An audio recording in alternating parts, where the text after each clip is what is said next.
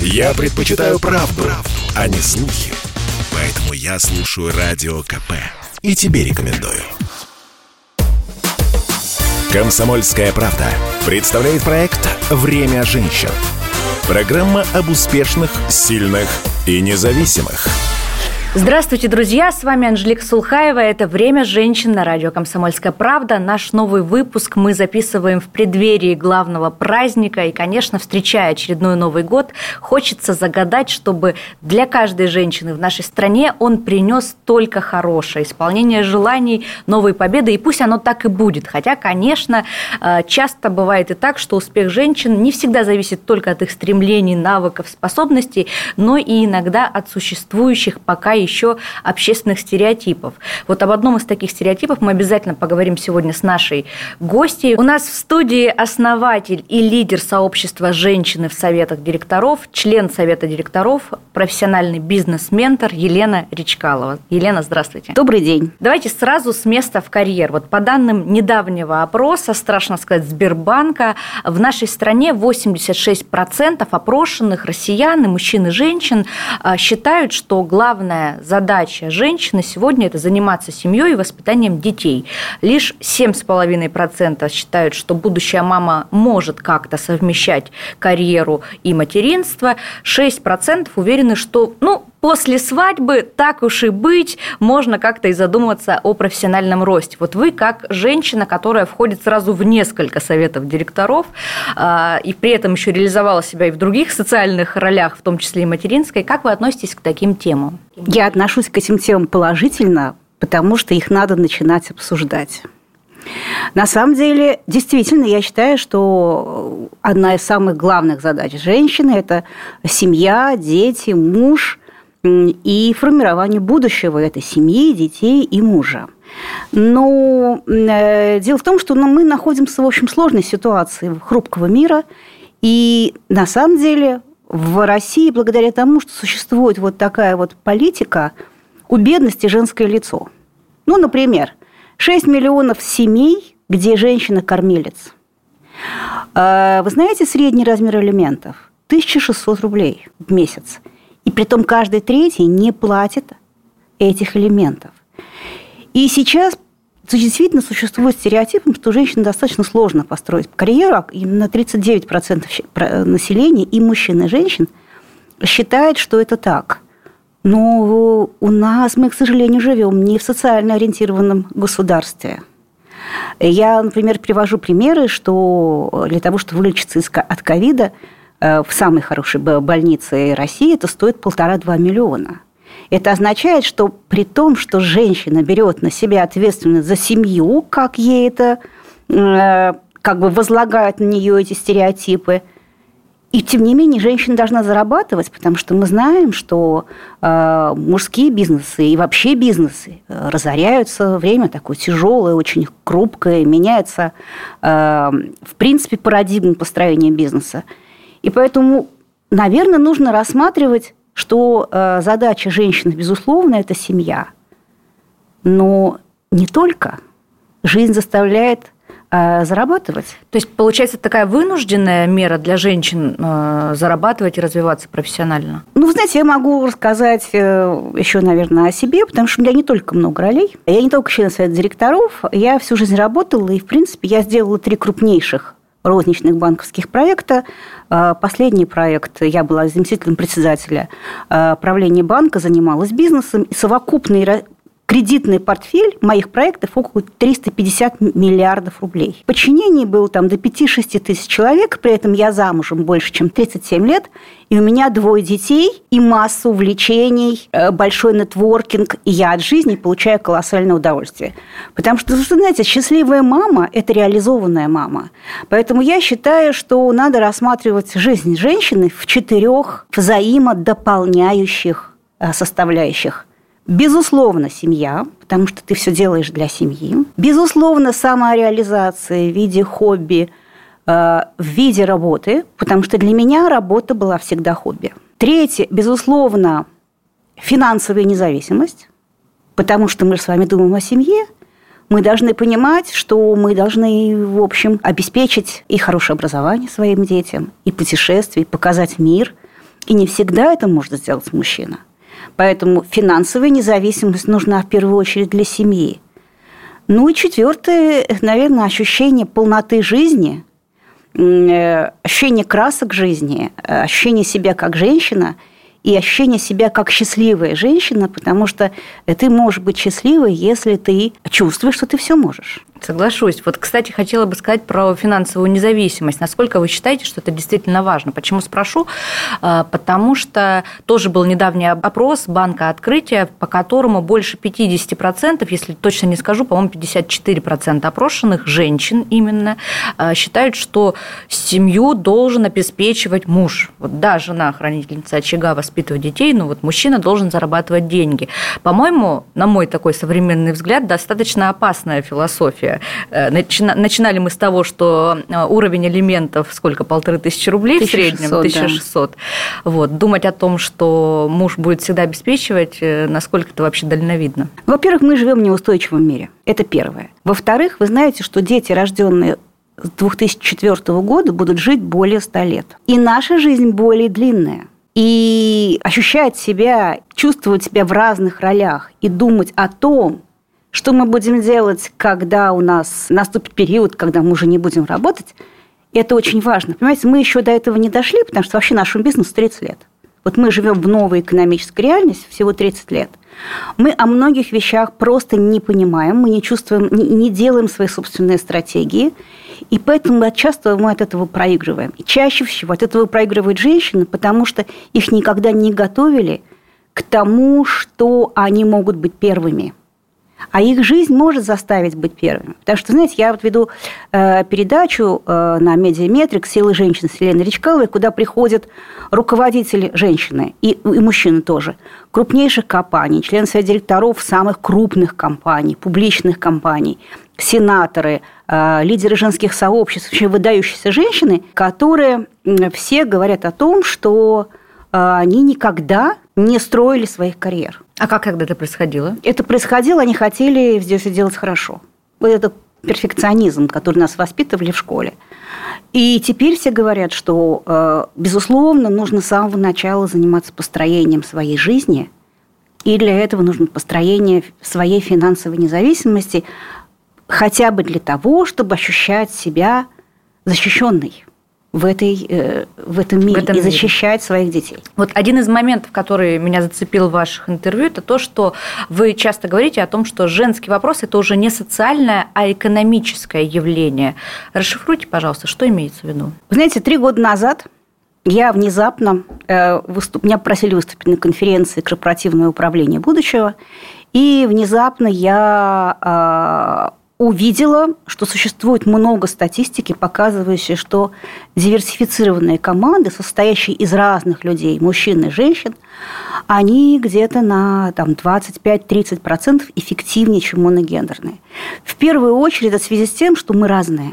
Мужчины и женщины по-разному оценивают обстановку. Женщины более консервативные, женщины лучшие инвесторы, женщины менее склонны к коррупции, женщины более креативные – ну и самое главное, женщины, поскольку они контролируют 80% потребительских расходов, они являются заказчиками экономики. То есть они являются теми людьми, от которых зависит конечный спрос – который является главным двигателем развития экономики. Так может и... в этом и наша сила ну... говорить мужу, вот хочу машину, и он пошел и заработал на машину. Вот так мы и двигаем экономику. Ну, Зачем конечно, советы директоров? Ну, конечно, хорошо, но, тем не менее, вы знаете, сейчас глава ЕЦБ, а в прошлом директор распределителя Международного валютного фонда Кристин Лагард сказала, что если бы вместо Lehman Brothers, а вы знаете, кризис 2008 года, это был кризис, который начался с краха инвестиционного банка Lehman Brothers. А дальше уже как бумажный домик э, рассыпалась финансовая система.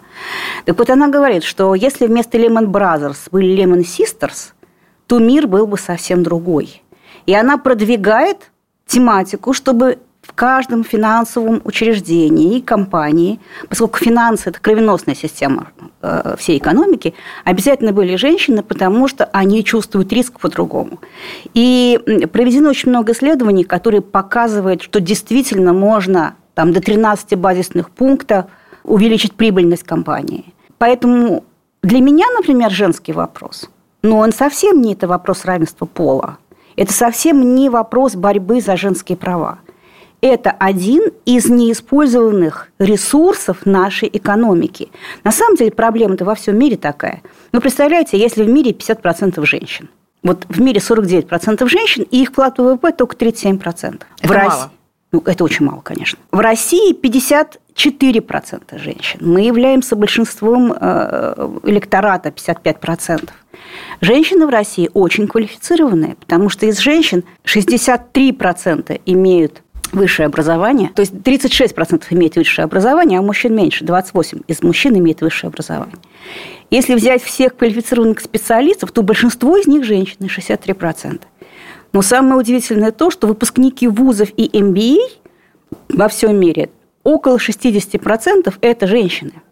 Но до верхней пирамиды они прекрасно учатся, они хорошие специалисты. Доходят только 3-4%.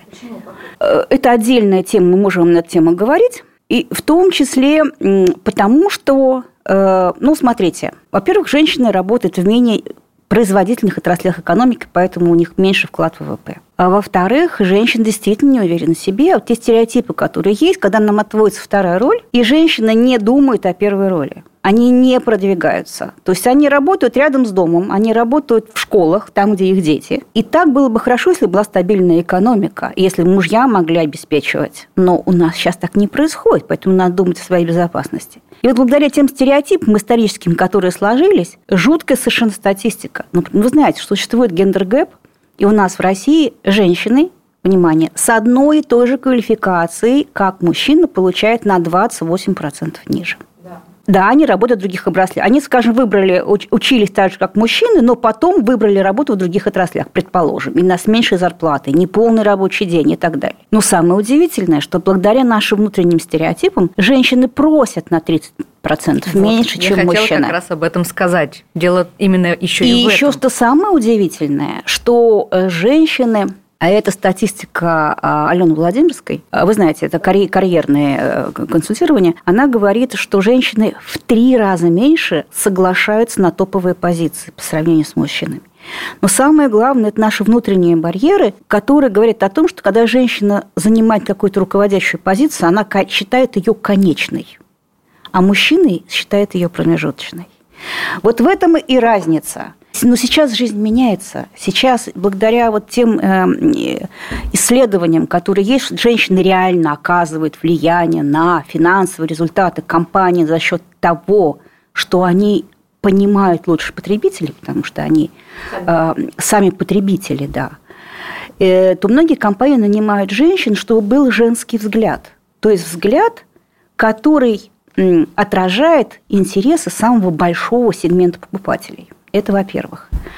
Э, Во-вторых, у нас, если мы говорим э, о как же причинах, вы знаете, что у нас практически нет женщин ролевых моделей. Поэтому мы вот сейчас вот с вами, э, я там на своей, в своей части, вы вот тем, что делаете передачу «Время женщин», формируете этих ролевых моделей. Вот когда я делала, начала делать передачу, я думаю, ну хорошо, ну я знаю там 10, ну 15 своих знакомых, которых я могу продвигать, они золотые просто. Потому что у меня в передаче принимают участие только женщины, которые себя сделали сами. У них потрясающие вообще жизненные истории, невероятные. И вот уже 55 передач, еще стоит очередь, я знаю точно 30, кого я должна пригласить. То есть мы невидимые, мы не являемся ролевыми моделями, то есть мы являемся ролевыми моделями, но о нас никто не знает. И как только я начала делать эту тематику, то ко мне стали обращаться колоссальное количество женщин с вопросами, и как совмещать работу и личную жизнь, а как реально выходить из тяжелых ситуаций на работе. Ну, то есть такой спектр, как воспитывать детей в такой ситуации. То есть такой спектр, поверьте мне, этот спектр, э, который состоит мужская, мужская тематика по бизнесу, вот как посчитать, вот конкретно, да,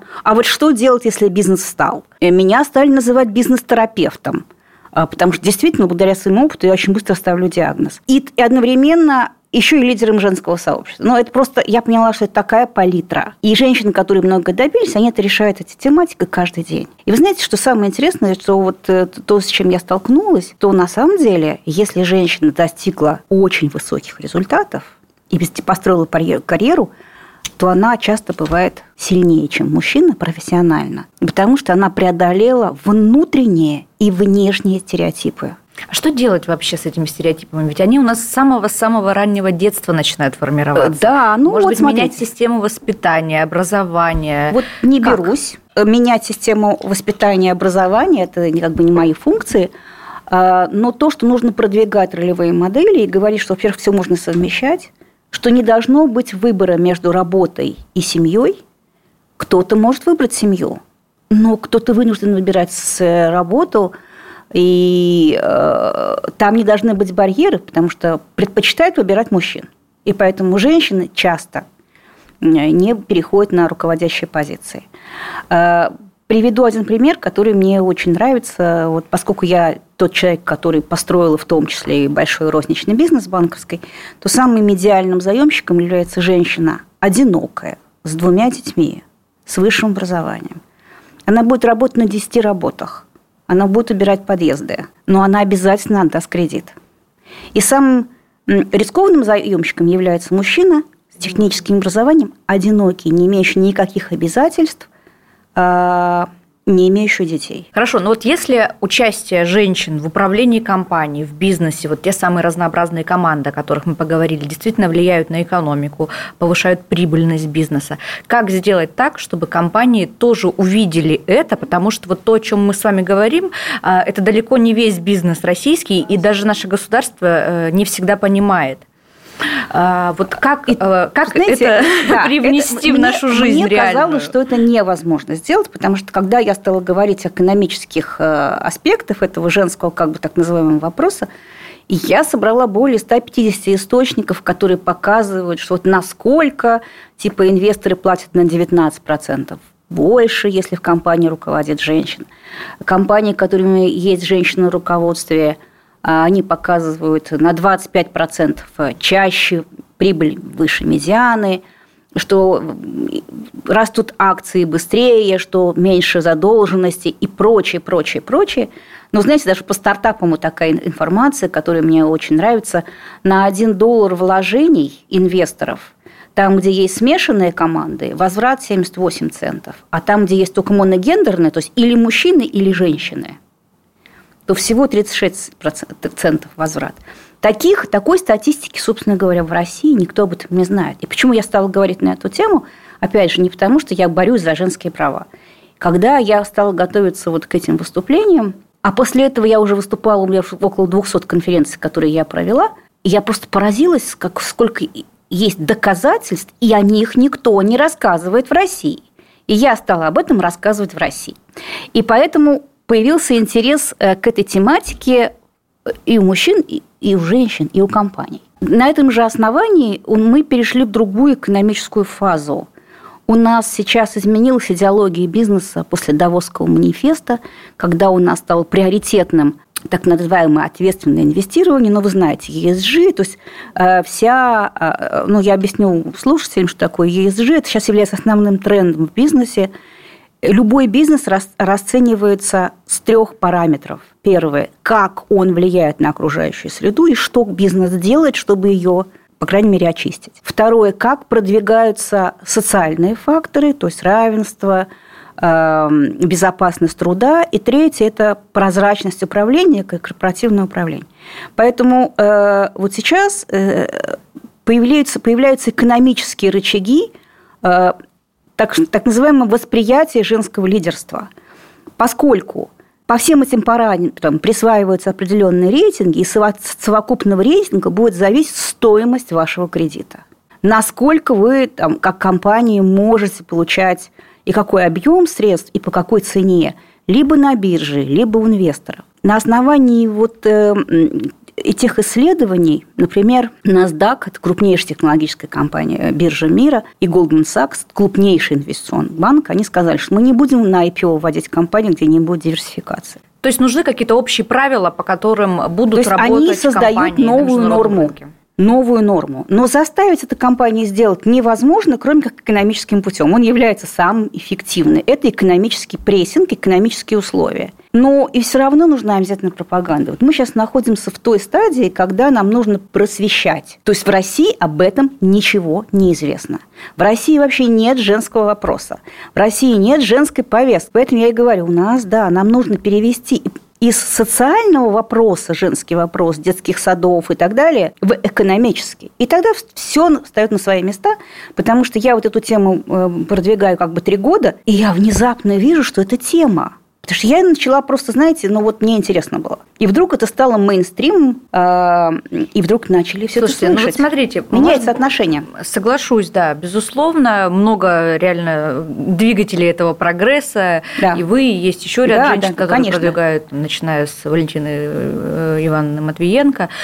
А, но, тем не менее, мне кажется, что женский вопрос не станет экономическим до тех пор, пока не будут решены базовые социальные вопросы. Ведь мы правильно начали говорить о том, что э, алиментов не могут женщины добиться, вопрос с домашним насилием, вообще с базовой безопасностью, он не решен, поэтому, ну, как бы вот нас, нас сейчас люди слушают и думают о том, что да какие советы директоров, ну какая ну, а экономика смотрите, к черту, а... если вот она не может алименты добиться у мужа. Причем здесь советы директоров?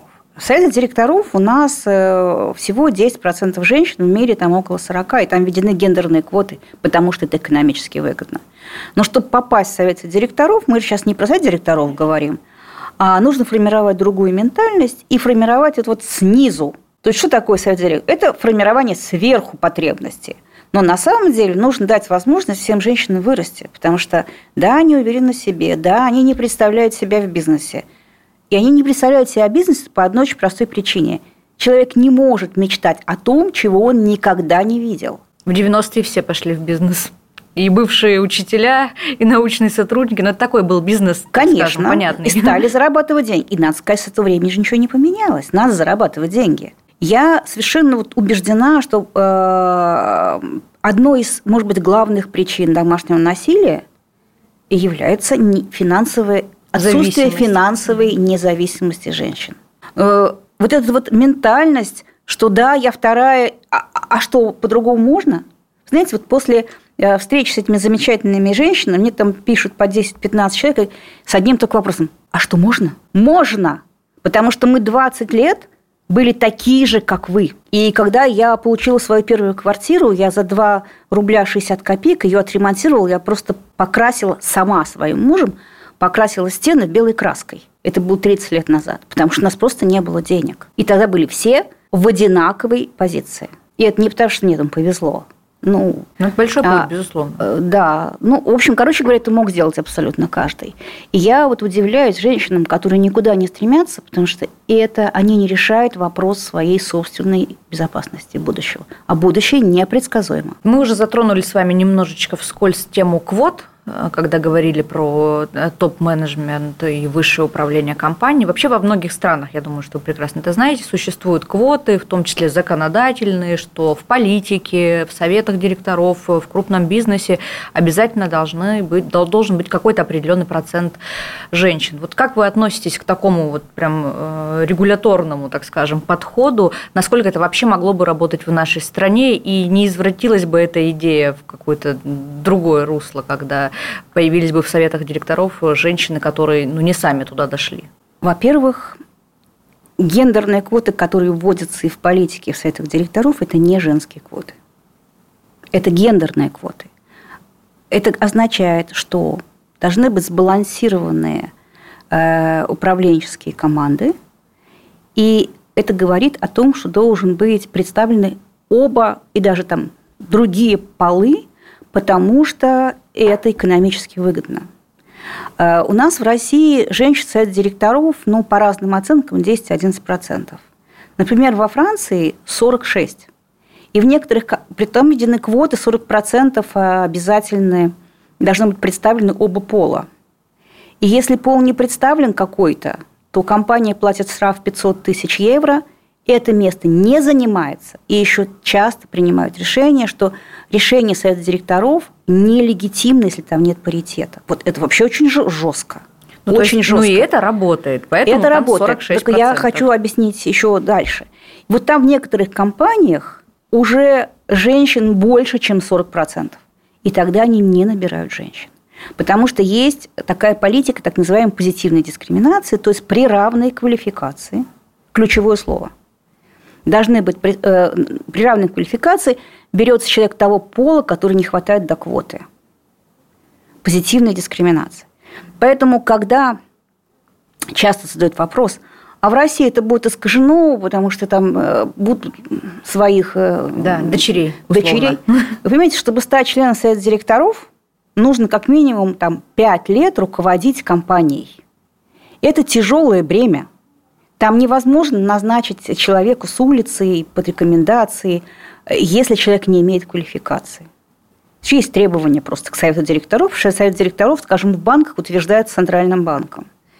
Должно быть позитивный имидж, должны быть удачные проекты. То есть должна быть история у человека и положительная бизнес-репутация – Поэтому это достаточно То есть обойти сложно. это невозможно, вы считаете? Это невозможно обойти. Э, ну, в банках это обойти, не обойти невозможно, потому что есть требования к совету директоров, к членам. А, если говорить на распространение э, вот этих вот квот э, на компаниях, то просто нужно ввести правила, и тогда отрубаются вот эти вот. И люди, которые, как, как мне кажется, вам не соответствуют. Вот это, понимаете, вот эта вот идеология, а где же мы наберем женщин, мы боимся, что дочери будут – вот этой идеологии непродвинутого общества, которого нет той самой корпоративной культуры, корпоративного управления, которая является гарантом устойчивого развития в развитых странах и больших компаниях. Возвращаемся к формированию современных ролевых моделей женщин в том числе. Да, конечно. И вообще культуры нашей, бизнес-культуры. Потому что сейчас меняется философия бизнеса. И вообще, вот, знаете, то, что я вам рассказывала, что сейчас крупнейшие инвестиционные компании и биржи требуют diversity – это означает, что будет каскадирование вниз. И вообще сейчас время построения женских карьер, потому что возникает потребность наверху, спрос.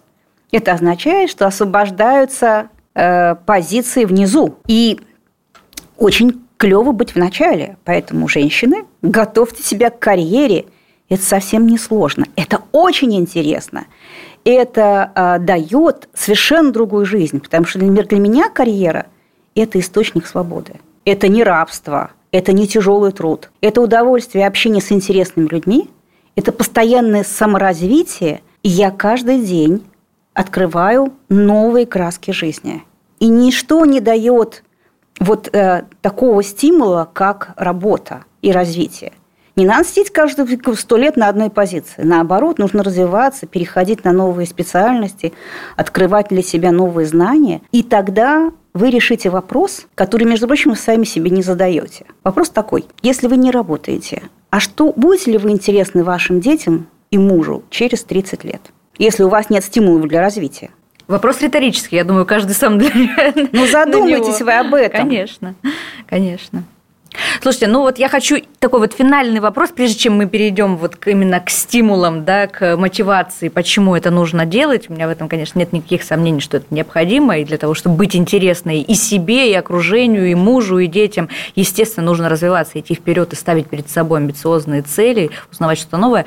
Но вот я все-таки хочу понять, какие еще могут быть у нас инструменты для того, чтобы действительно женщ... у женщин были более открытые дороги. Вот, например, вы уже сказали о том, что женщины становятся, не становятся, они есть более ответственные заемщики в банках тех же самых.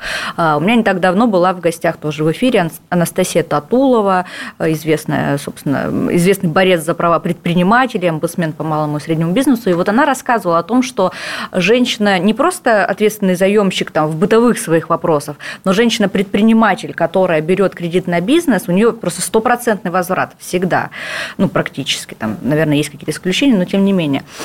Так может быть, тогда банки и должны выступать в том числе вот тем институтом, который помогает женщинам-предпринимателям развивать свой бизнес, давать кредиты под меньшую процентную ставку, может быть. Ну, то есть как, всячески привлекать женщин-предпринимателей интересными условиями. При том, что Анастасия та же сказала о том, что э, часто это как раз-таки наоборот бывает. То есть женщинам кредиты часто выдаются даже под больший процент. Вот это мне стало целым открытием для меня. Во-первых, это все так и происходит, потому что есть программы поддержки э, женского лидерства малого, малого в малом бизнесе. И,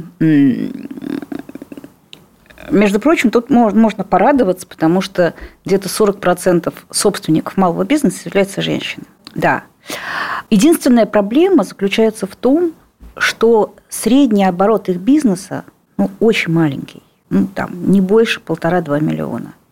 И поэтому первый вопрос – это надо увеличивать количество женских э, стартапов. И второе – учить их строить бизнес так, чтобы бизнес расширялся. Вот сейчас, мне кажется, все находятся на этапе давайте мы женщин привлечем, обеспечим им э, как бы условия для открытия условия. счетов да. и так далее для начала. И теперь скоро мы, вероятно, перейдем к ситуации, когда э, надо учить женщинам строить бизнес. Вы смотрите, вот, смотрите, есть такая вот вещь, надо понимать, что банки больше, чем компании, заинтересованы дать деньги заемщику.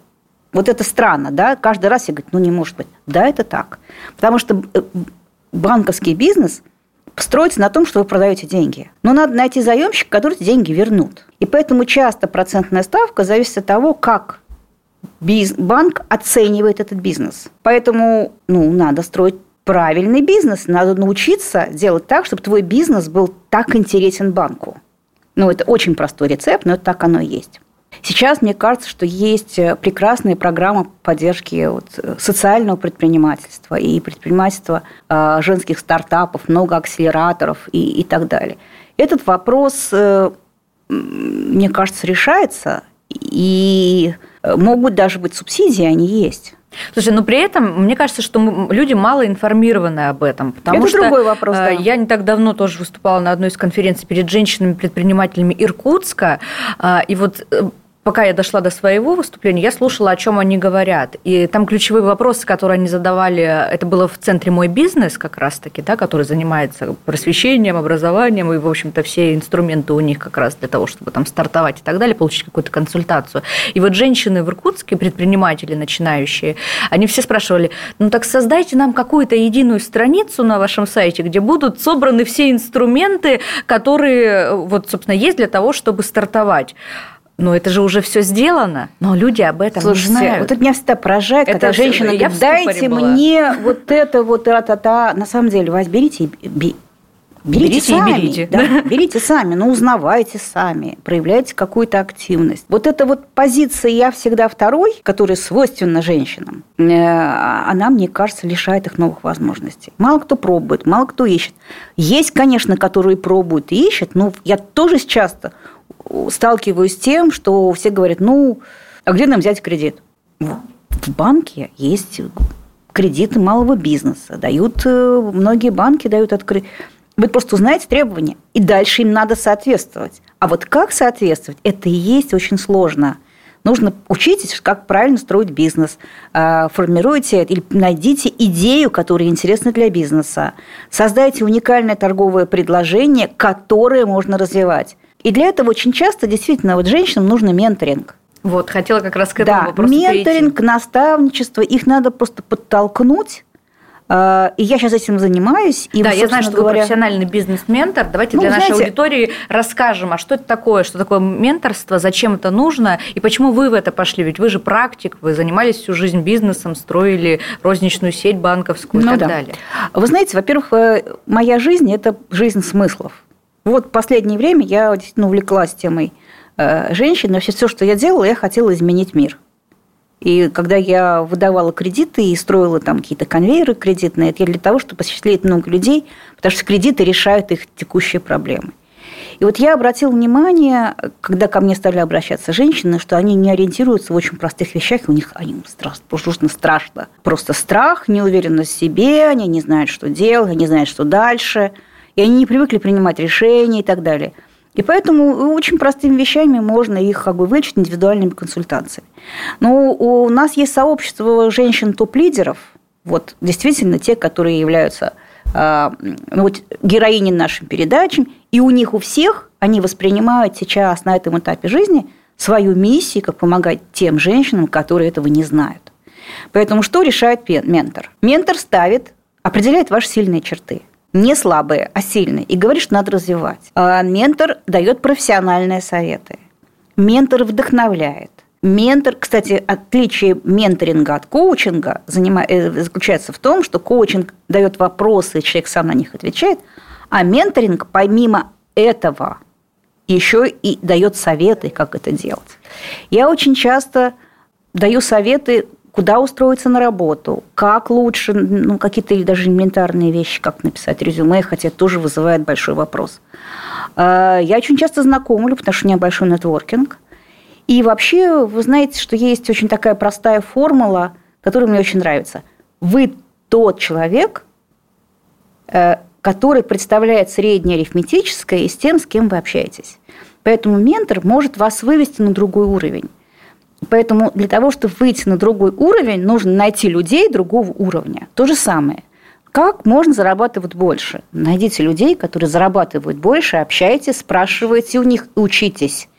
И вот эти вот простые правила кажутся труднодостижимым, потому что ну как я выйду к людям, которые там меня не знают? Начните. Найдете и ментора, э, найдете и наставников, и они вам скажут, что подучить, и это вообще путь. Дорогу осилит идущий. Конечно, конечно. И никакой быт не должен этого мешать, потому что когда мы говорим, женщина занимается бытом, воспитанием детей, это означает, что они не ставят перед собой других целей. Потому что можно все успеть. У нас у всех 24 часа в сутки, кто-то успевает и ставит перед собой цель, добивается а кто-то этого не делает. Ну, кстати, об этом хотела тоже вас спросить, потому что, с одной стороны, действительно, общество ставит перед женщинами вопросы, задачи о том, что вот вы должны воспитывать детей. И это совершенно правильно. Конечно, и мне кажется, правильно. это базовая как бы, Конечно, такая миссия да. женщины а, как бы, заниматься будущим а, нашего мира. Вот. Но, тем не менее, а, вы в том числе вы работали по 13 часов в банке, насколько я знаю. Как удавалось вот совмещать то самое жизнь, работу, карьеру, воспитание детей, мужа, с которым вы уже более 25 лет? Э, как вы находили ту золотую середину, или, как сейчас принято сказать, колесо баланса? Постоянно была вина, пока я на работе, вина перед семьей. Когда я с детьми и со своей семьей, у меня в голове крутилось много вопросов рабочих. И это неправильно. И я поэтому сейчас хочу говорить э, женщинам, что нужно от этого уходить. Есть способы, технологии, как сделать свою жизнь более, ну, скажем так, э, не рациональной, а легкой. Как к этому относиться? Ведь вопрос только в наших отношениях. Э, для того, чтобы успевать на работе, ну, надо быть более профессиональным. Надо освоить техники тайм-менеджмента, построения целей, структурирования этих целей. И это тоже, это просто техники. Что касается семьи, то, ну, например, для работы было для меня хобби. Мне страшно повезло, потому что мне очень нравилось то, что я, я вообще делаю только то, что меня вдохновляет. Всегда так было? Или Всегда. вы к этому пришли так? Всегда. Когда-то? Всегда. То есть я выбирала только работы, которые меня жутко драйвила. И поэтому я не замечала вот этой вот... Кроме того, э, один из очень хороших секретов заключается в том, что э, семья тебя... То есть работа и семья нераздельны. Ну, например, Часто я брала детей в командировку. А мои коллеги часто приходили к нам домой, потому что это можно совместить и досуг, и... И, наверное, самый главный э, рецепт – это, конечно, делегирование. Делегирование, потому что женщины не умеют делегировать, потому что они э, по глупости считают, что они это делают лучше других. Нет – я очень часто вот это слушаю. Мне проще сделать самой, чем да. рассказать как. Нет, это не так, потому что вы съедаете свое время, а жизнь конечна. Конечна. И дети вырастают. И все меняется в этом мире. Поэтому надо успевать, э, надо дело делегировать как способ получения новых степеней свободы. Вот скажите, вы часто в рамках своей менторской деятельности общаетесь с молодежью, с девушками, которые только начинают свой путь э, и строят построение карьеры. Вот психологически, по теории поколений, которая всем нам известна, те, кому сейчас 20-25 лет, и они вот подходят э, к своей карьере, они вообще годятся на роли руководителей? Потому что, понятное дело, что сейчас женщины, которые находятся у руля при каких-то должностях, это э, женщины среднего такого старшего возраста, они пришли в бизнес еще в 90-х, такой, имеют закалку, да, да, да прошли да. огонь, воду, там, медные трубы и так далее. А, в общем-то, новые поколения, все эти зеты, альфы уже еще дальше, а, они, конечно, такие, ну, более мягкие, что-то на них там прикрикнуть где-то нельзя. И в целом они выбирают больше комфорт какой-то свой душевный, э, свое какое-то удобство, удовольствие от жизни. Э, и для них это важнее, чем деньги и э, должности. Вот такие психотипы, люди с таким менталитетом, они вообще могут управлять бизнесом? Я, пока мы с вами разговаривали, ни разу не сказала про деньги. Я говорила про реализацию. И финансовую независимость. И удовольствие. То, о чем я говорила. Поэтому, ну вот у меня младшая дочь, ей 25 лет. И она очень независимая девушка. Она говорит, что ей не нужно выходить замуж, а, потому что я выйду замуж, когда я реализую свои карьерные какие-то стремления. Таких очень много. И таких очень много. И, в принципе, это ужасная глупость, потому что надо все делать параллельно, и не надо выбирать. Потому что первое и второе дополняют друг друга. Вот что самое главное. Когда ты выходишь замуж, ты становишься, ты, ты приобретаешь не только своего мужа, ты приобретаешь его интересы, его друзей, его связи. То есть ты расширяешь, у тебя появляется более широкая палитра и инструментов, во-первых. Э, это просто удовольствие еще, да? А поэтому я не говорю про деньги, я говорю про самореализацию. При том, что действительно они, может быть, не стремятся к такому административно-командным путем, который они шли, они хотят что-то сделать. А если ты хочешь что-то сделать, то тебе придется управлять. Ну, просто не так административно. Сейчас же другой тип лидерства. Не вертикально. Да, не вертикально. Сейчас же лидерство – это партнерство. Это равное партнерство. Но чтобы тебя признали лидером, ты должен быть играющим тренером. Ты должен знать больше других, ты должен привлекать в команду людей, которые обладают компетенциями, которых у тебя нет, и этих людей развивать. Поэтому у нас сейчас развивающее лидерство. И я считаю, что основным двигателем это будет, конечно, самореализация и смыслы. Согласились. Действительно, даже есть исследования в ЦОМа, которые рассказывают о том, вообще, как люди видят лидера. То есть это не тот, кто командует, это не тот, кто дает указания, это тот, кто работает в партнерстве, тот, кто, безусловно, обладает авторитетом, но он его завоевал не за счет того, что он э, значит, повелевал, а за счет того, что он вместе со всеми работал на одну общую задачу и всегда вел их вперед. И помогал людям реализовываться и развиваться вокруг себя. Мне кажется, это очень важно. Ну, вы знаете, вот, э, вот все проекты розничные, которые которые я построила, а, ну, они буквально, они были самыми успешными на рынке. И э, мы, значит, там, вот последний проект, мы много лет были лидерами рынка по приросту портфеля. Я считаю это, потому что я собрала и мотивировала э, прекрасную команду. То есть, на самом деле, я просто мотивирующий лидер. И все были бежали в одном направлении как бы с удовольствием. Как вот в этом ритме вы отдыхаете? Есть ли у вас какой-то способ вообще восстановить свои силы даже вот после такого самого трудного, насыщенного трудового дня? С годами действительно меняются инструменты. Я раньше не могла с собой справиться. То есть я приходила вся нагруженная проблемами, проговаривала сто раз то, что я там беседы, которые мне надо было, которыми я недовольна, э, занималась э, самокритикой – и самоедством по-хорошему, потому что синдром самозванца э, сильный очень был, и он абсолютно у всех. Э, вы знаете, он, да, у женщин он чаще, но у всех, конечно, есть. Но у меня другое отношение к синдрому самозванца. Его не надо лечить, его надо поощрять. Э, могу отдельно поговорить. Вот. Ну, потому что я не знала техник, как от этого уходить. И техники заключаются в том, что надо найти в этом удовольствие – и сейчас тем, я, чем я занимаюсь, я не считаю работой. Я занимаюсь тем, что мне нравится. Я занимаюсь хобби. То есть это вот удивительная вещь, что надо найти то, за что ты получаешь деньги, то, что приносит тебе удовольствие. А это значит, надо найти смысл. Когда вы видите здравый смысл, какую-то цель, а какое-то решение глобальной проблемы, ты не зарабатываешь деньги, ты решаешь эту проблему. А если это правильные, правильные ценности и правильный смысл, то весь мир становится твоим союзником твоим инструментом, и они усиливают эту идею. И от того, что эта идея растет, ты получаешь большое удовольствие. И вот в завершении нашего разговора наша традиционная рубрика «Пять советов», так как мы встречаемся в новогодние, в предновогодние дни, я предлагаю превратить эту рубрику из пяти советов в пять желаний. А, и попрошу вас, Елена, загадать пять желаний для всех женщин и для себя самой, которые помогут нам в будущем году стать счастливее, реализованнее, успешнее и, наверное, расширить какие-то свои границы и ограничивающие убеждения. Интересное задание. Я, конечно, быстро его не выполню. Э, да, но скажу неожиданную вещь. Знаете, люди не знают, что они не знают. Поэтому мы не можем мечтать о том, что никогда не видели. Поэтому сейчас есть такое, часто используют, пуш ваши, ваши мечты э, превзойдут те мечты, которые вы, о которых вы мечтали. То есть вы пока не знаете, о чем надо мечтать. Поэтому, ну, во-первых, я хочу сказать, что ну, самое важное – это любить свою семью. Это колоссальный источник энергии, и это ваши амбассадоры.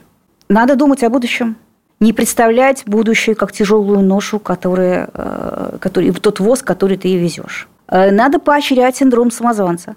Потому что синдром самозванца – это не твоя слабость, а твоя сила, потому что регулярно ты э, как бы хочешь от него избавиться тем, что ты решаешь эту проблему, приобретаешь новые знания.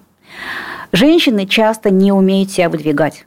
Им кажется, что их никто не видит – Сделайте так, чтобы вы были видимы.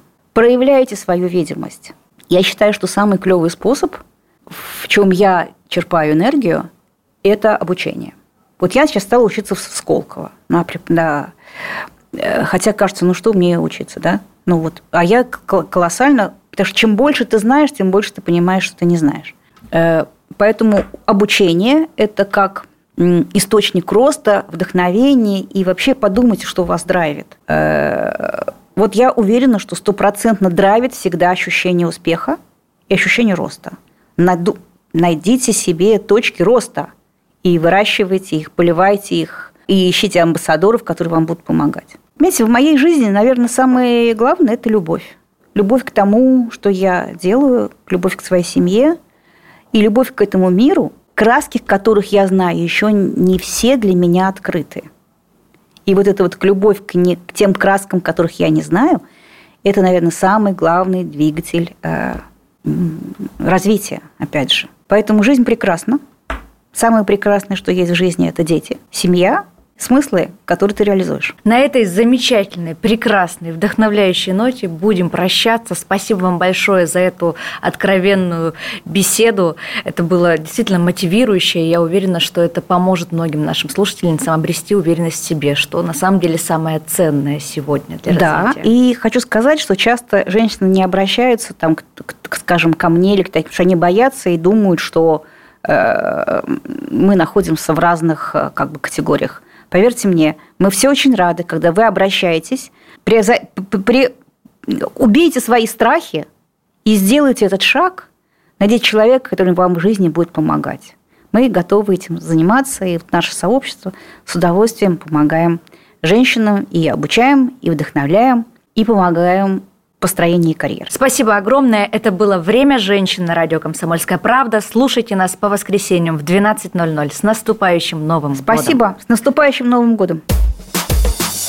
«Время женщин» на радио «Комсомольская правда».